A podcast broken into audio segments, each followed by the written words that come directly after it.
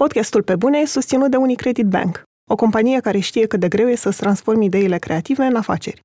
Dacă ai deja o idee de afacere sau ești într-un moment în care cauți inspirație, intră pe romanianstories.ro și vezi cum au reușit alți oameni ca tine.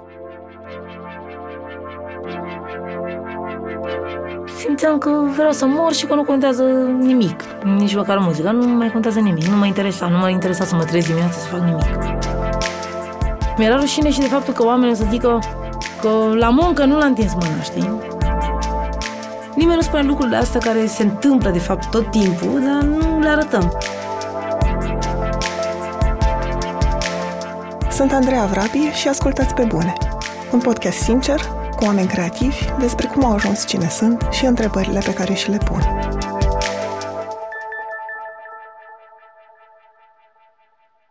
În acest episod stau de vorbă cu Ana Zaharia, vocalista trupei Poetrip. Oana a descoperit plăcerea pentru muzică la maturitate, în timp ce locuia și lucra în Târgu Jiu, orașul natal. Întoarsă după facultate în casa părinților și fără prea multe perspective într-un oraș de provincie, s-a apucat să cânte ca să învingă plictiseala. De atunci au trecut șase ani și de când cântă, Oana a reușit să treacă peste o depresie provocată de absența activității muzicale, a realizat că oamenii te susțin inclusiv financiar atunci când faci ceva în care crezi și a învățat cum să aplaneze certurile cu partenerul de viață și de trupă, astfel încât să nu le fie afectată muzica. În timpul liber, meditează, citește și invită oamenii care o urmăresc în social media la un dialog despre subiecte care de obicei divizează societatea. Bună, Oana! Bine ai venit la Pe Bune! Bună, Andreea, mersi pentru invitație. Din ce am aflat eu despre tine, povestea ta nu prea se înscrie în tiparul pe care îl avem în minte despre artiști, oameni care și-au descoperit pasiunea de mici și au urmat-o mai târziu, pentru că tu ai descoperit muzica mai târziu. Deși când erai în general ai făcut cursuri de violoncel, atunci nu, nu te-a tras muzica, ba chiar din contră, le considerai plictisitoare. Da, cumva... Tângeam la joacă să ies afară tot timpul și eu percepeam ca pe un chin. Știind ce știi acum despre muzică și de ce îți place muzica, de ce crezi că atunci nu te-a atras? Ce se întâmplă? Aveam o profesoară mișto, dar că nu îmi plăcea faptul că repetam aceleași melodioare plictisitoare la infinit. Trebuia să le învăț pe de rost. Din alea gen cu vulpe, tu mi-ai furat gâsca, dă înapoi și trebuia să faci perfect și să o reproduci la o audiție unde venea părinții și toată școala să te vadă și era destul de plictisitor și trebuia să repet ore în șir pentru o chestie din asta. Uh, eram și foarte agitată și zvăpăiată și nu prea aveam răbdare și cumva credeam că o să fie ceva minunat, creativ, distractiv, în care o să nu mă așteptam că o să fie ca la școală, chiar ca la școală. Era un cadru Dar, mai riguros. Un mai, cadru mai riguros, da? cum era școală, dar nu e cum mi-ar fi plăcut mie o școală de asta, cum școala Waldorf sau unde înveți nu erau pe atunci, așa că n-a fost tocmai ce mi-am imaginat. Ai crescut în Târgu Jiu, părinții tăi erau profesori de geografie sau da. sunt în continuare? Mm-hmm.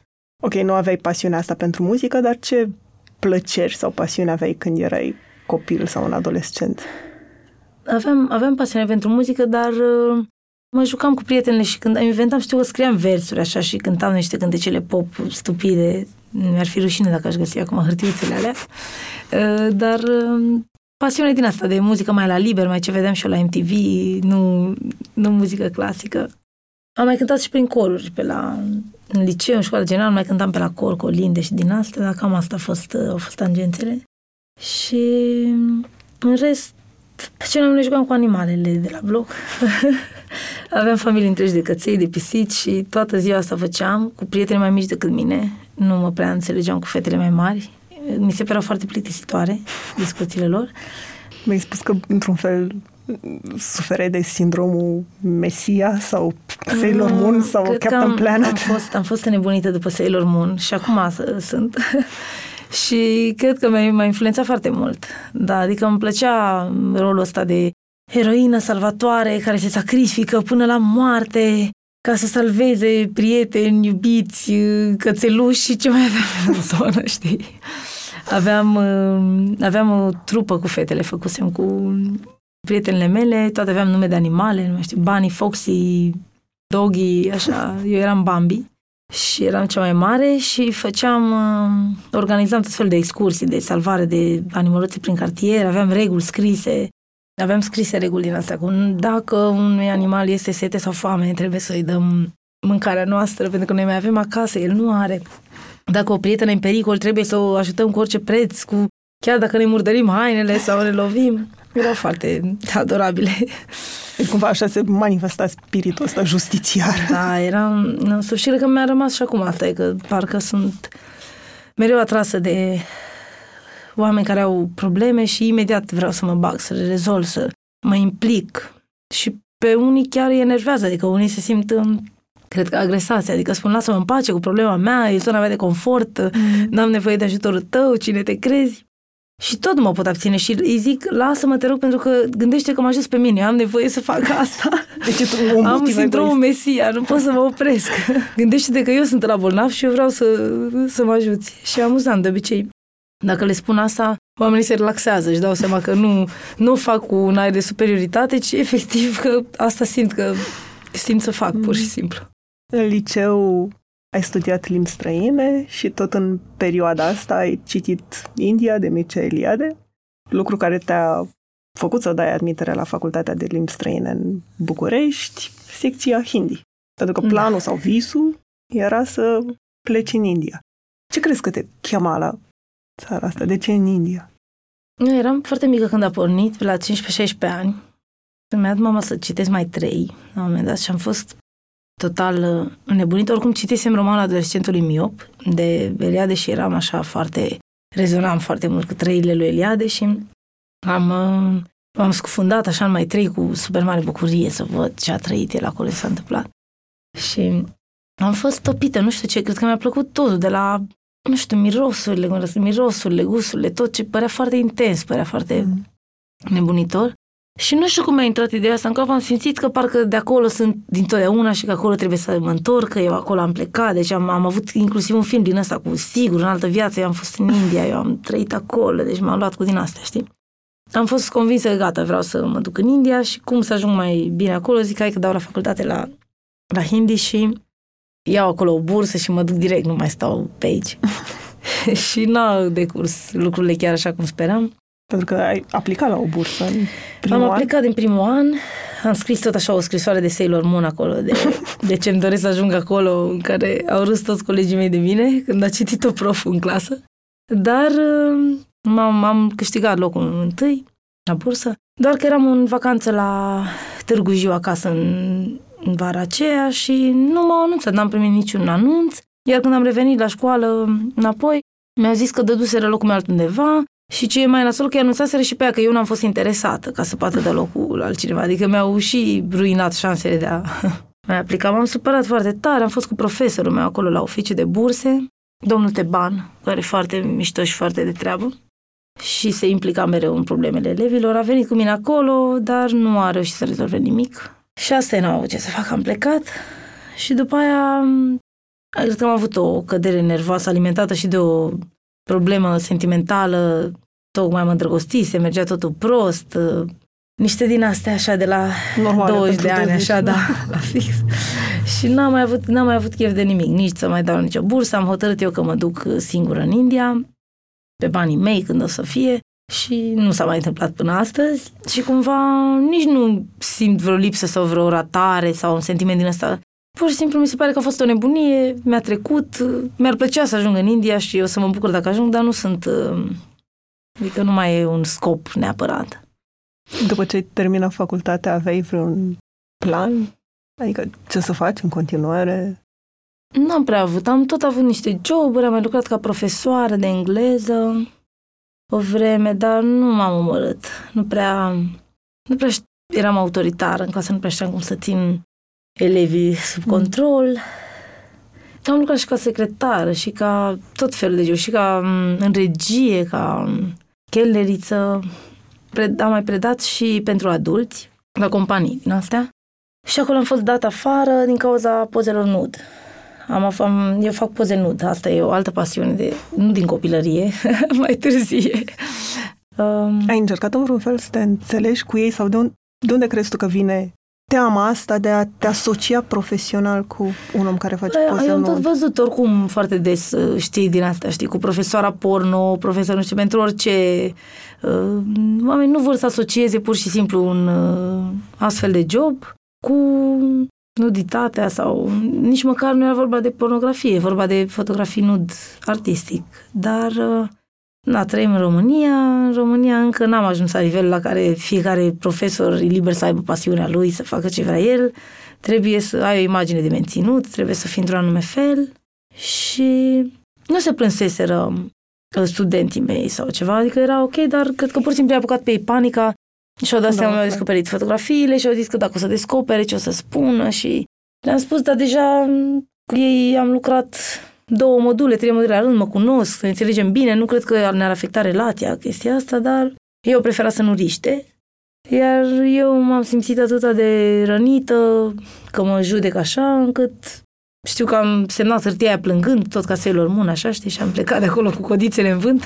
n-am, n-am știut să fac nimic, nu, n-am putut să ripostez, să mă lupt. De fapt, n-ar trebui să semnez nimic, aveam dreptul să, să nu semnez, aveam contract, totul era în regulă, dar pur și simplu am fost copleșită de, de emoții și am plâns și am plecat. Am lăsat o baltă.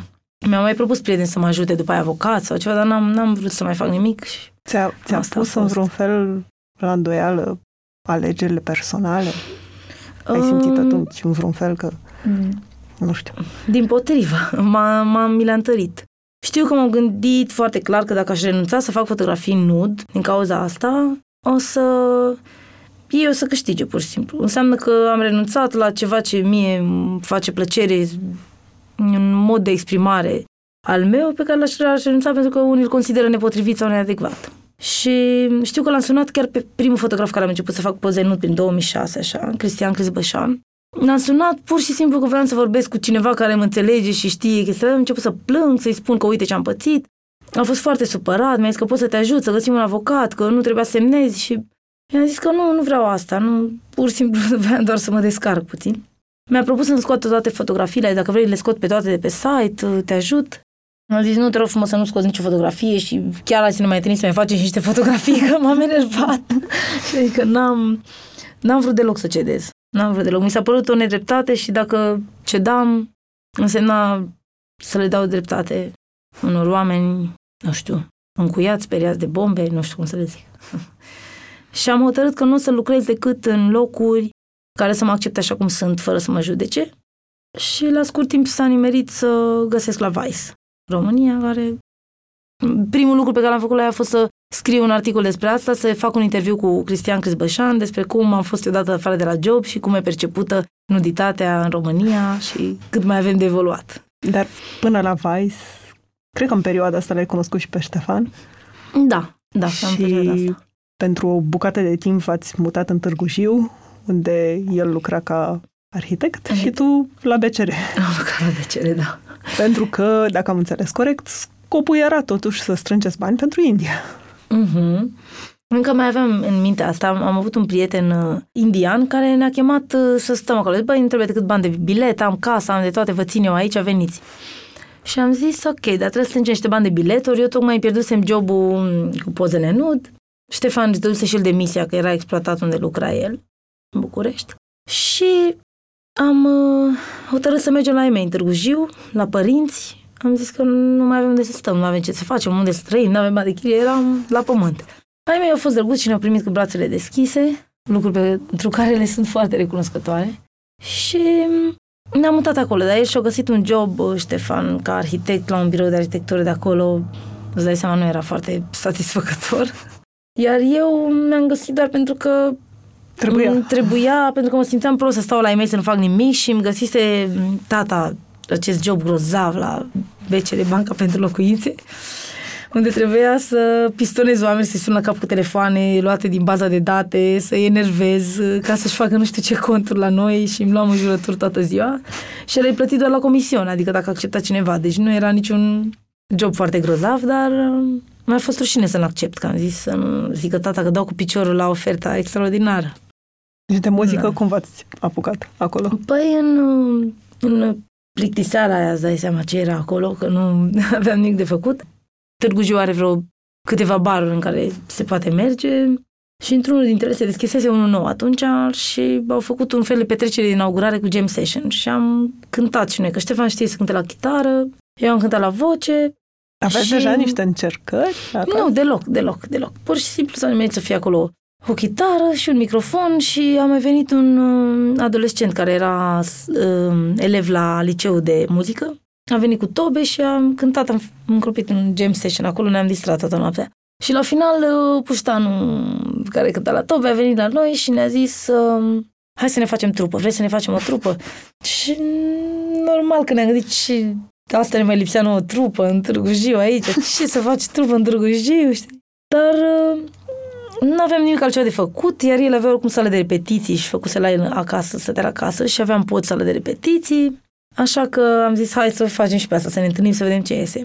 Și am început să ne întâlnim cu el tot mai des. Era super plăcut. După muncă tot timpul mergeam la el, stăteam până târziu noaptea și cântam și cântam. Și am început să ne distrăm, am început chiar să iasă piese. Am început să postăm pe net, cred că pe Facebook, ne-am făcut pagină după aia de trupă, am luat în serios. Am zis, mama, avem trupă, gata, super. și am postat pe net și na, noi aveam foarte mulți prieteni în București care au fost foarte curioși de ce mai facem noi, ce... Și într-un final au început să ne cheme de la București, să ne-a chemat, la Culchet am avut primul concert, când ne zis, haideți, veniți, vă plătim transportul, vă... și ce, veniți să cântați aici. Și la primul concert a fost super plin, deci nu s-a putut intra. Era primul concert al nostru, al trupei serios în București. Nu ne venea să credem. Am mai avut în Iași, după aia am mai fost chemați și acolo într-un bar de rock, au venit mulți rockeri, nu înțelegea, zicea, dar ce cântați voi, că nu e nici rock, dar parcă nu e nici, pop. dar ce, nici pop nu e, da, ce cântați voi? Da, și după ce au devenit destul de dese chemările de concert la București, am hotărât să ne mutăm înapoi. Deci am stat cam una jumătate în Târgu Jiu. Asta era în 2011, v-ați mutat înapoi. Cam așa, da. Mm. Și ne-am mutat înapoi că deja aveam ce să facem, ne-a ieșit din cap total cu India, adică nici nu ne-am... Am început să cântăm și eram, unde să mai plecăm? Uite ce minunat e, avem succes, ce frumos e, facem muzică.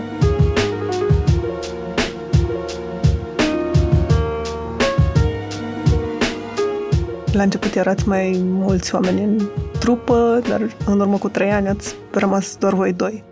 Da. De ce n-a funcționat colaborarea cu alți oameni sau ce s-a întâmplat um, neapărat când a funcționat? Noi când am plecat de aici, din, uh, de, am plecat în Târgu Jiu, L-am lăsat în unul pe uh, Auraș, care avea liceu determinat acolo, deci el era, abia într 10 sau așa ceva. N-am avut cum să mai venim cu el și am început să mai căutăm colaboratori pe aici, știi? Și am mai găsit, uh, am schimbat formula de mai multe ori, am avut mai mulți toboșari, am avut dar nu erau chiar pe aceeași lungime de undă cu noi, pur și simplu. Unii nu erau pe aceeași lungime de undă. În sfârșit am găsit până la urmă formula perfectă. Eram și prieten cu băieții cu care cântam și fiecare aveau și proiectul lor muzical separat. Doar că nu prea aveau ei timp de să se implice foarte mult, știi? Au, uh, aveau și proiecte muzicale diferite, cum am zis, și mai aveau și joburi fiecare. Și de multe ori prea obosiți să mai vină la repetiții. Alteori se așteptau să le dăm tot timpul noi uh, impulsul, ce să gând, să le spunem ce să facă. Și noi ne doream cineva care să se implice să vină cu aport creativ. Nici noi ne-am asumat rolul de lider să putem să controlăm total ce vrem să iasă. Și a fost o perioadă așa de confuzie în care nu am rămas pe loc. Nu mai făceam nimica, de repetiții nu mai era timp, deci nu puteam nici concerte. Și cred că atunci m-a lovit pe mine depresia. Cred că prima oară din viața mea mai fusesem deprimată după despărțiri, după din astea, dar nu, nu știam ce înseamnă când îți pierzi complet motivația, știi? Și nu mai știi ce cu tine și nu, nu te mai bucură nimic. Eram tristă, tot îmi venea să plâng din senin, nu aveam chef de nimic, nu știam ce să fac și cred că m-a sunat sora lui Ștefan și i-am zis la un moment dat, cred că sunt deprimată, cred că am depresie, nu știu cum se cheamă asta. Și deci nu cred, frate, cum să ai tu depresie, că tu ne înveselești pe toți, că tu toată ziua te hlizești, că nu ești tu genul ăla, ești prea optimistă ca să ai depresie. E trecător. Și la fel și Ștefan. Nu m-a crezut la început. Adică nu-i venea să cred, pentru că el era cel uh, firea depresivă din cuplul nostru și eu îl înveseleam de obicei pe el. Așa că a fost o perioadă de tranziție în care nici eu nu eram sigură cum se cheamă și ce am. Nu venea să cred. dar că simțeam că vreau să mor și că nu contează nimic, nici măcar muzica, nu mai contează nimic, nu mă interesa, nu mă interesa să mă trezesc dimineața să fac nimic. Și era un sentiment cu totul nou, adică de obicei reușeam să găsesc măcar o mică bucurie dimineața să, pentru care să mă trezesc, dar nu mai puteam. Și mi-a luat ceva și să-mi dau seama că de la asta a pornit depresia, știi? Am stat și am scormonit, dar de la ce m-a lovit, ce s-a întâmplat și eram fericită în dragoste. Eu de obicei de la dragoste mă deprimam, de la decepțiile sentimentale, știi? Și totuși eram ok, de ce nu? Și ce ai făcut? M-am, m-am prins că, că e de la asta cu muzica. Păi la început am, am băut foarte mult. Am uh, tot ieșit în oraș cu prieteni, tot încercam să nec, uh, să, să beau și să îmi bat joc de ce se întâmplă, știi cum ar veni, să beau și să râd de faptul că sunt depresivă, dar n-a prea funcționat. Mă trezeam groaznic a doua zi, plângeam, mă îmbătam și plângeam, deci nu eram uh, very pretty sight. și după aia mi-am dat seama că nu prea ajută asta cu băutura, e doar o păcăleală temporară și tot nasol mă simt. Și am decis să nu mai beau, să nu mai nec cu băutură. Dar după aia nu mai reușeam să mă simt bine nicăieri. Eram anxioasă la petreceri dacă nu mai beam. Până și în cele mai, uh, mai confortabile zone unde mă duceam, inclusiv la casa jurnalistului, în locuri în care mă simțeam minunat, cu oameni prietenoși, cunoscuți. Nu mai puteam să mă integrez deloc. Stăteam într-un colț, nu făceam nimic, nici nu mai beam. Mă uitam la ei și mă gândeam, uite cum toarnă ei băutură, ei nici nu știu că ar putea să crape mâine, se bucură ca proști degeaba. Deci genul ăsta de gândire. Groaznic, groaznic. A fost ca un purgatoriu în perioada în care nici nu beam, dar mai ieșeam prin locuri în care oamenii încercau să se distreze și mie nu mi ieșea.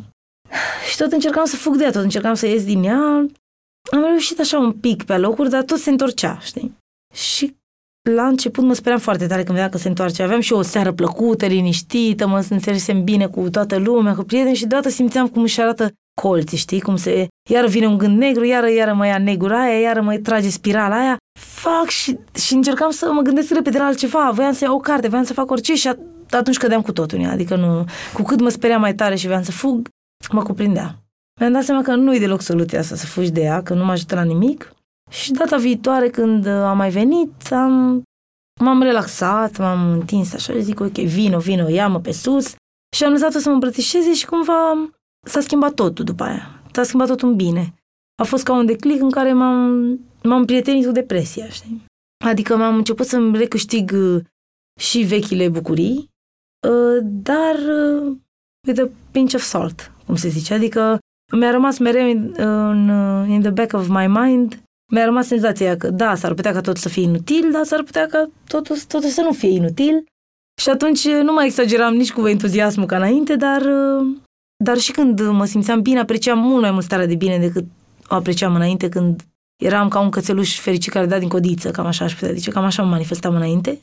Și acum nu mai, am, nu mai pot să uit de mine total, să mă pierd în bucuria aia, de, în excitement, în... că îmi reamintesc că totuși este trist pe lume, știi?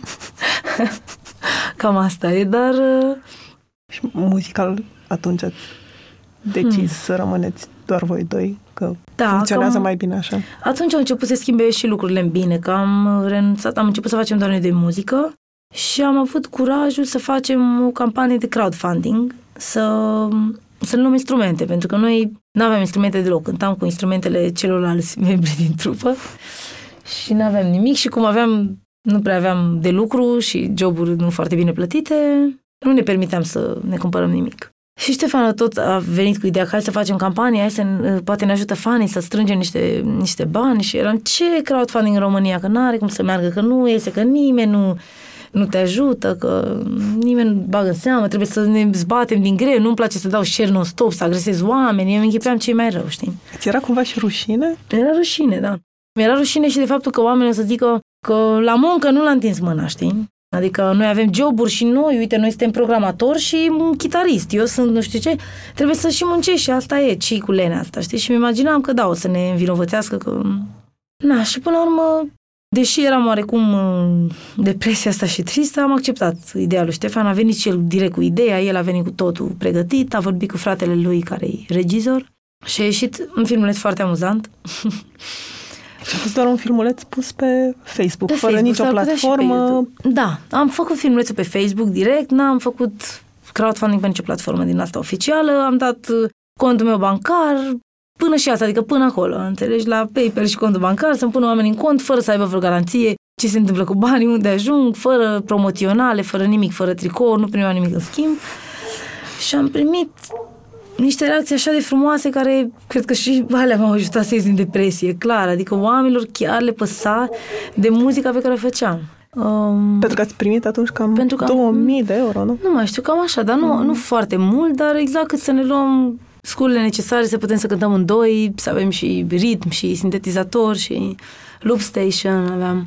Am văzut că oamenilor chiar le pasă, chiar susțin ceea ce persoanele în care cred, artiștii în care cred și se ajută între ei și cumva mi-a dat un vibe foarte bun chestia asta, să văd că m, suntem susținuți de unde nu ne așteptăm și din străinătate și din de prieteni și oameni necunoscuți și și după ce ne-am luat și instrumentele și am început să le folosim ca niște copii mici, eram îți dai seama super bucurat când le-am primit și am învățat să le utilizăm.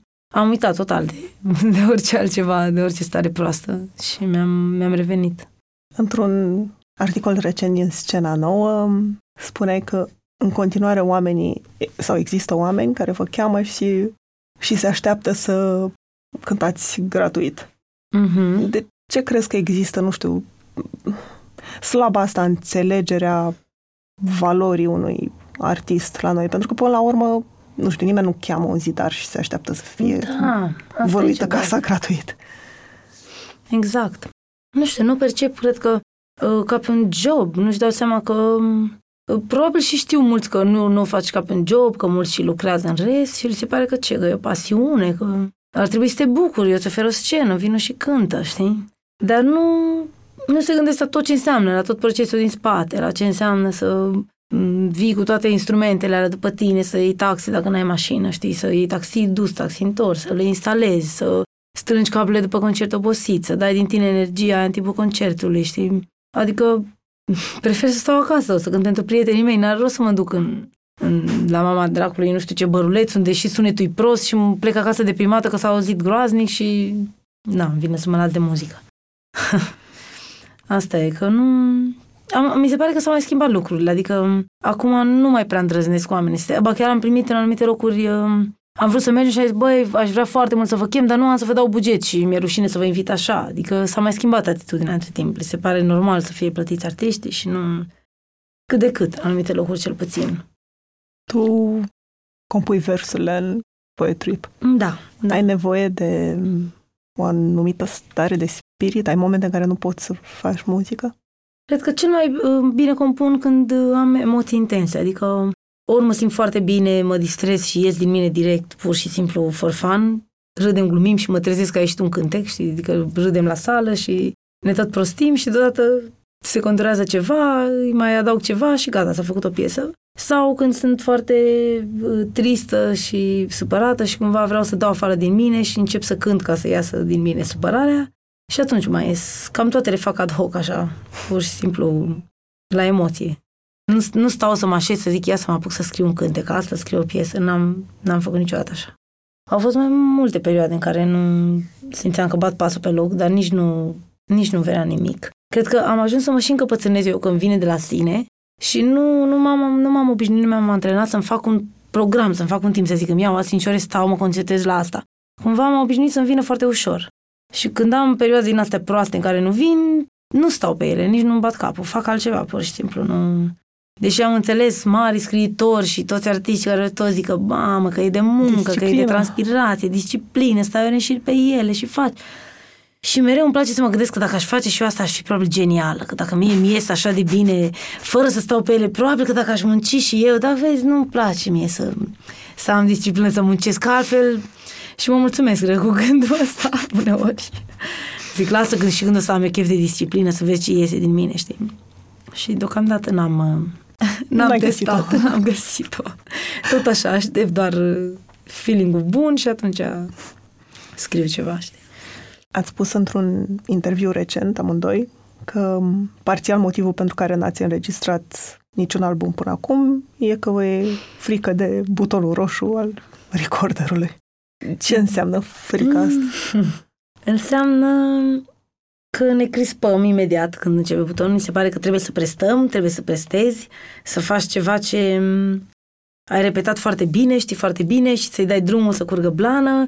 Ori noi suntem obișnuiți să cântăm foarte organic, adică totul, toate piesele au fost compuse cântând împreună la sală de repetiții, jucându-ne din una în alta până când ajungeam la ceva.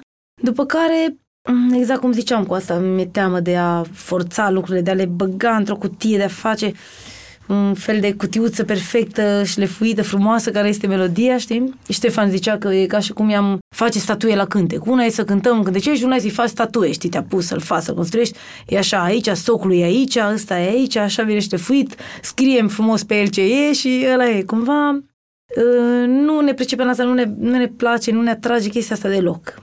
De asta ne place foarte mult să, să improvizăm și să cântăm de fiecare dată uh, cântecele într-o manieră nouă, știi? Adică și înainte să fim noi doi, mai era problema asta și cu ceilalți membri ai trupei care voiau ceva foarte, foarte clar, să stabilim niște chestii, iar nouă ne plăcea la concertul am razna total. Începeam să improvizăm, dacă aveam chef, lungeam o parte și o făceam de 10 minute și probabil că pentru unii oameni care au altfel de, de disciplină, lucrează altfel, poate fi stresant. Știi? Vor să iasă perfect și ca să iasă perfect trebuie să te ții de ce ai stabilit.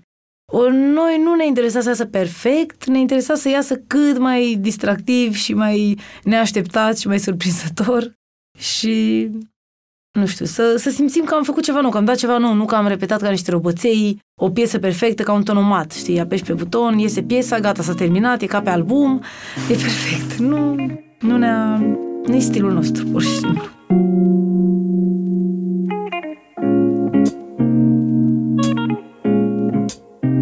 Podcastul Pe Bune e susținut de Unicredit Bank, banca minților creative. Acum 10 ani, Unicredit Bank a început să sprijine comunitatea creativă românească. Astăzi, continuă să ajute și inspire oamenii care vor să înceapă sau să consolideze o afacere creativă, de la studiouri de design de interior la cafenele artizanale. Intră pe romanianstories.ro și descoperă lecțiile de viață ale antreprenorilor români.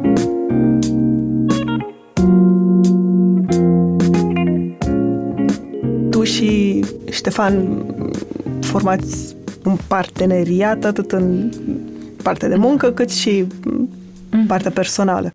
Cum faceți ca munca să nu vă influențeze relația personală și invers? Hmm, e destul de greu. Știu că la repetiții, de exemplu că ziceam că colegii noștri de trupă erau enervanți că nu veneau la repetiții sau așa. Noi eram enervanți că ne certam. Eu cu Ștefan ne certam și ne certam altfel decât te cerți cu un coleg de trupă, pentru că suntem cuplu.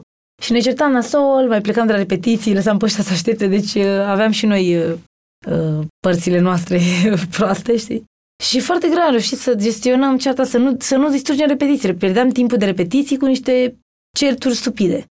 Doar pentru că dacă îți spune un coleg de trupă pe, pe un ton, nu știu, să zic mai răstit sau mai grăbit sau așa că fă asta sau n-ai făcut bine acolo, e Na, e ok, nici nu te gândești.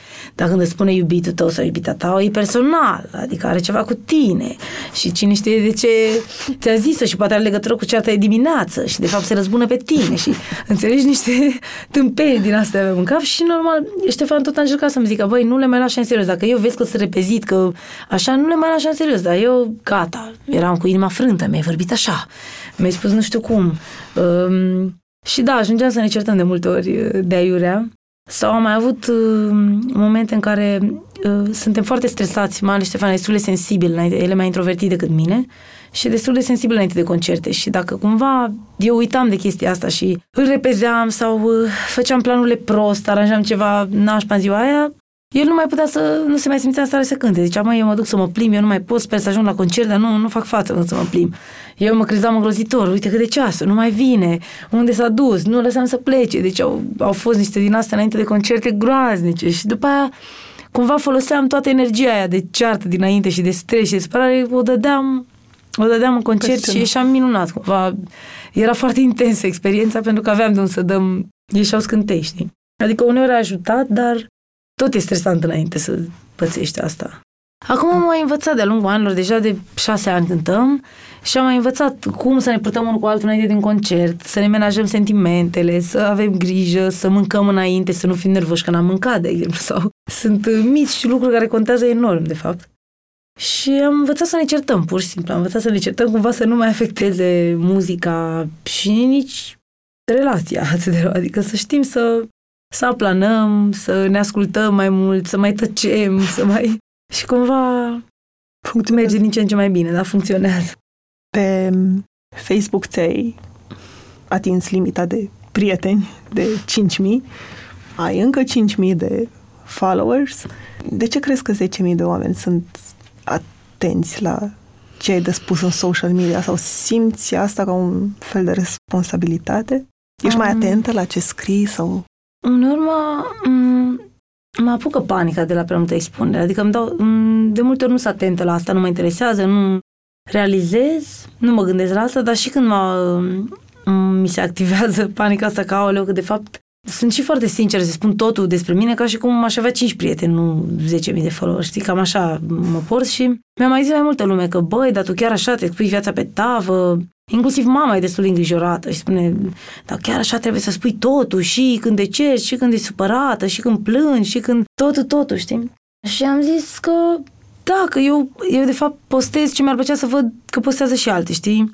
Total adevărăciune, că m-am săturat de să arătăm doar cei mai buni, cei mai minunați și cumva s-au făcut și destule studii care arată că suntem depresivi din cauza asta, pentru că toată lumea postează poze din vacanță, postează doar cât de bine le e cu iubitul, că s-au căsătorit, că sau nu știu ce, cu copilul fericit, nimeni nu arată că e disperat, că s-a săturat să schimbe scutece la copil. Nimeni nu spune că, de fapt, m-am căsătorit recent, dar uite ce am pățit, că ne-am certat îngrozitor încă din prima noapte. Nimeni nu spune lucrurile astea care se întâmplă, de fapt, tot timpul, dar nu le arătăm. Și atunci toți trăim într-o bulă în care avem impresia că noi suntem niște loser și restul sunt super fericiți, plini de succes, au concerte, au chestii, socoteli, expoziții prin galerii, prin străinătate, știi? Și de multe ori dacă vorbești cu oamenii și te zic, lasă-mă în pace că am înnebunit, nu ne-au plătit acolo, ne-am dus acolo și și-au bătut joc de noi, ă, drumul a fost oribil, știi? Fiecare are și un downside, știi? Fiecare lucru minunat, n-are cum să ne aibă și un downside. Și atunci eu am hotărât să prezint și cu bune și cu rele, știi? Ca să încurajez și pe alții să facă la fel, nu știu, un fel de îndemn la, la sinceritate, onestitate și deschidere ca să putem ca să nu mai fie cumva considerată nocivă rețeaua socială. Știi că de asta și e nocivă, de fapt, știi? Dacă am comunicat pe bune și nu doar cu prostii, trolaj, glume proaste și laud de sine, poate că ar fi mai uh, un mediu mai plăcut. Cumva legat de asumarea asta, am observat că nu te ferești să intri în așa zisul război al comentariilor, ba chiar ai răbdare să explici de zeci de ori cu argumente de ce rasismul nu e ok, ce e feminismul, ce înseamnă drepturile LGBT. Cum faci să ai energia asta și cum, cum faci să nu pierzi speranța că poți schimba opinia cuiva, mai ales pe, pe Facebook, unde toată lumea parcă ține cu dinții de credințele mm, existente. Mi-a rămas totuși um, cum să zic eu, optimismul ăla de Sailor Moon. Adică, cred că de acolo vine energia aia de cățeluș care neobosit primește picioare și se întoarce înapoi din codiță, știi? Cam așa mă port uh, pe Facebook, dar pentru că am văzut că funcționează și pe mine mă motivează enorm dacă o, o persoană care uh, mi-a scris uh, curva dracului, sper să mor într-un șanț, am ajuns după câteva ore de discuții să își ceară iertare și să vorbim frumos ca de la un la om, ba chiar să ne întâlnim în anumite locuri și să fim prieteni și așa am dat seama că merită, frate, chiar și un om din ăsta care atâta ură are în el și totuși reușește să stea să asculte și să înțeleagă ce îi spun. Și și eu îi ascult ura lui și înțeleg de ce o are și așa, e interesant, se produce se produc uneori niște legături incredibile, adică m-am prietenit așa cu niște oameni care nici nu mă suportau la început, nu știau de fapt ce cu mine, dar ce vedeai de suprafață îi deranja și doar mi-aruncau tâmpenii. Și am reușit chiar să mă prietenesc cu mulți dintre ei. Dacă n-aș vedea că funcționează, măcar din când în când, poate mi-aș pierde speranța, dar văd că merge, frate, că pur și simplu putem să ne înțelegem ca oameni, chiar dacă gândim diferit, chiar dacă tu crezi în Dumnezeu și eu nu cred în Dumnezeu, chiar dacă tu urăști tiganii, iar eu susțin romii, știi cum e? Adică mai am prieteni uh, de stânga, așa, destul de extremiști, care îmi reproșează că stau de vorbă cu dușmanul, știi? Zic că trebuie ignorat, trebuie șterși, trebuie dat bloc la toți rasiștii, la toți misoginii. Dar cumva nu mi se pare că rezolvăm nimic așa, adică merge lumea mai departe, urându-ne în paralel, trecând unii pe lângă alții și murim și nici nu ne-am intersectat vreodată, adică care e faza, știi? Și atunci, cred că dacă vrei să schimbi lumea, trebuie să ai energie și răbdare să comunici cu așa zisul dușman, știi? Că altfel, dacă te războiești online de la distanță prin blocuri, el nu o să învețe nimic și nu o să înțeleagă nimic niciodată și nici tu despre el, nici măcar nu-i dai o șansă să înțelegi de ce a ajuns să gândească așa, știi? Și am tot citit, am citit despre cum să uh, poți să ții discuții pe social media, am citit trucuri de la experți în comunicare, adică mă, chiar mă interesează subiectul, știi? Și mi se pare foarte util, adică mulți experți spun că în primul rând, ca să funcționeze discuție, în loc să te apuci să torni repede ce știi tu și ce ai deturnat în capul celuilalt, ascultă ce zice, ba chiar pune întrebări suplimentare. Chiar să fii curios de ce are celălalt de zis. Pentru că de multe ori se contrazică singur, în primul rând. O să ajungă și el la concluzia că doar nu, dacă chiar avea puterea, nu ar omorâ pe nimeni și n-ar face nimic, dar atunci când tu îi transmiți ceva contra, o să dea și el contra la infinit și o să vă izbiți până ies scântei și nu iese absolut nimic din chestia Dar dacă tu chiar îi dai opțiunea să se gândească, să, să îi dai o șansă să-l asculți, e interesant. Nu să zică niște chestii atât de nasoale și de urâte pe cum ar zice atunci când îl contrazici. Știi? Adică sunt tot felul de trucuri în care poți să ajungi la o comunicare. Cine e interesat să comunice și citește despre asta, reușește. Pe partea muzicală ai planuri sau dorințe în continuare? Vrei să te ducă într-o anumită direcție? Da, mi se pare că parcă tot n-am, n-am avut curajul până la capăt să... Tot timpul mi se pare că trebuie mai departe, să ducem mai departe cumva cu exprimarea, știi, o expresie a sinelui. Și am avut, chiar mi-am acum la OAHA, am avut un workshop de voce, se chema Workshop de curaj și vulnerabilitate și improvizație. Și mi-a fost o frică, deci eram terminată când l-am avut, n-am avut până acum așa ceva, n-am mai organizat. Și uh, a ieșit așa de mișto, încât deja mă gândesc să fac și la București niște workshop-uri din asta, adică mi-ar plăcea foarte mult. Pentru că au venit niște oameni care nu, uh, nu mai cântaseră în viața lor și am reușit, i-am chemat pe cineva să vină să cânte cu mine, să mă susțină, oamenii care se tem cel mai tare să cânte, știi? Și mă așteptam, era și frică, zic, mă așteptam să nu vină nimeni, cum să vină dacă se tem, știi? Și o să rămân singură. Dar mi-am dat seama că a fost important cum am formulat întrebarea. Pentru că atunci când uh, un muzician cheamă pe scenă, am cine vrea să vină pe scenă. Se duce cine vrea să vină pe scenă. Dar eu am chemat nu cine vrea, cine se teme foarte mult să vină și oamenii au fost de la sine s-au ridicat în picioare. Eu mă tem, eu mă tem, eu mă tem, știi? Și atunci au venit acolo, n-am, n-am știut, am fost un pic blocată, n-am știut um, cum să iau, mi-era frică, să vedea că și lor le e frică, la toți ne era frică. Și atunci am început să cânt despre cum aș vrea să fug de acolo, de la workshop-ul ăla, să fug cât mai departe, să nu cânt nimic, dar nu am cum să fug pentru că e workshop-ul meu și sunt blocat acolo cu ei. Dar cel mai mi-aș dori să fug pe câmpii la Oaha și să nu am nicio treabă pentru că mi-e groază să mai spun. Și când au văzut că, că spun asta atât de pe față, au început să ridice oamenii să vină și ei. Stai puțin, că te susțin și eu, stai că vin și eu, nu pleca. Și a fost magic. Am început să cântăm împreună, să facem ca toate animalele din junglă, să țipăm, să urlăm. Și la final era o fată, cred că cea mai mică dintre participanți, avea vreo 20 de ani, care țipa la final, vă mulțumesc publicului, că era public, știi, la Oaha, acolo era scena de gem, mulțumesc foarte mult fanilor mei, vă dau autografe la final și eram, wow, dacă a reușit să treacă de la stadiul de frică în care abia s-a târât pe scenă să țipe la final așa, a fost un succes și m-am gândit că vreau să fac asta. Mi-a dat o stare așa de bună toată ziua după aia. Am zis că o să fac și la București niște workshop-uri din astea.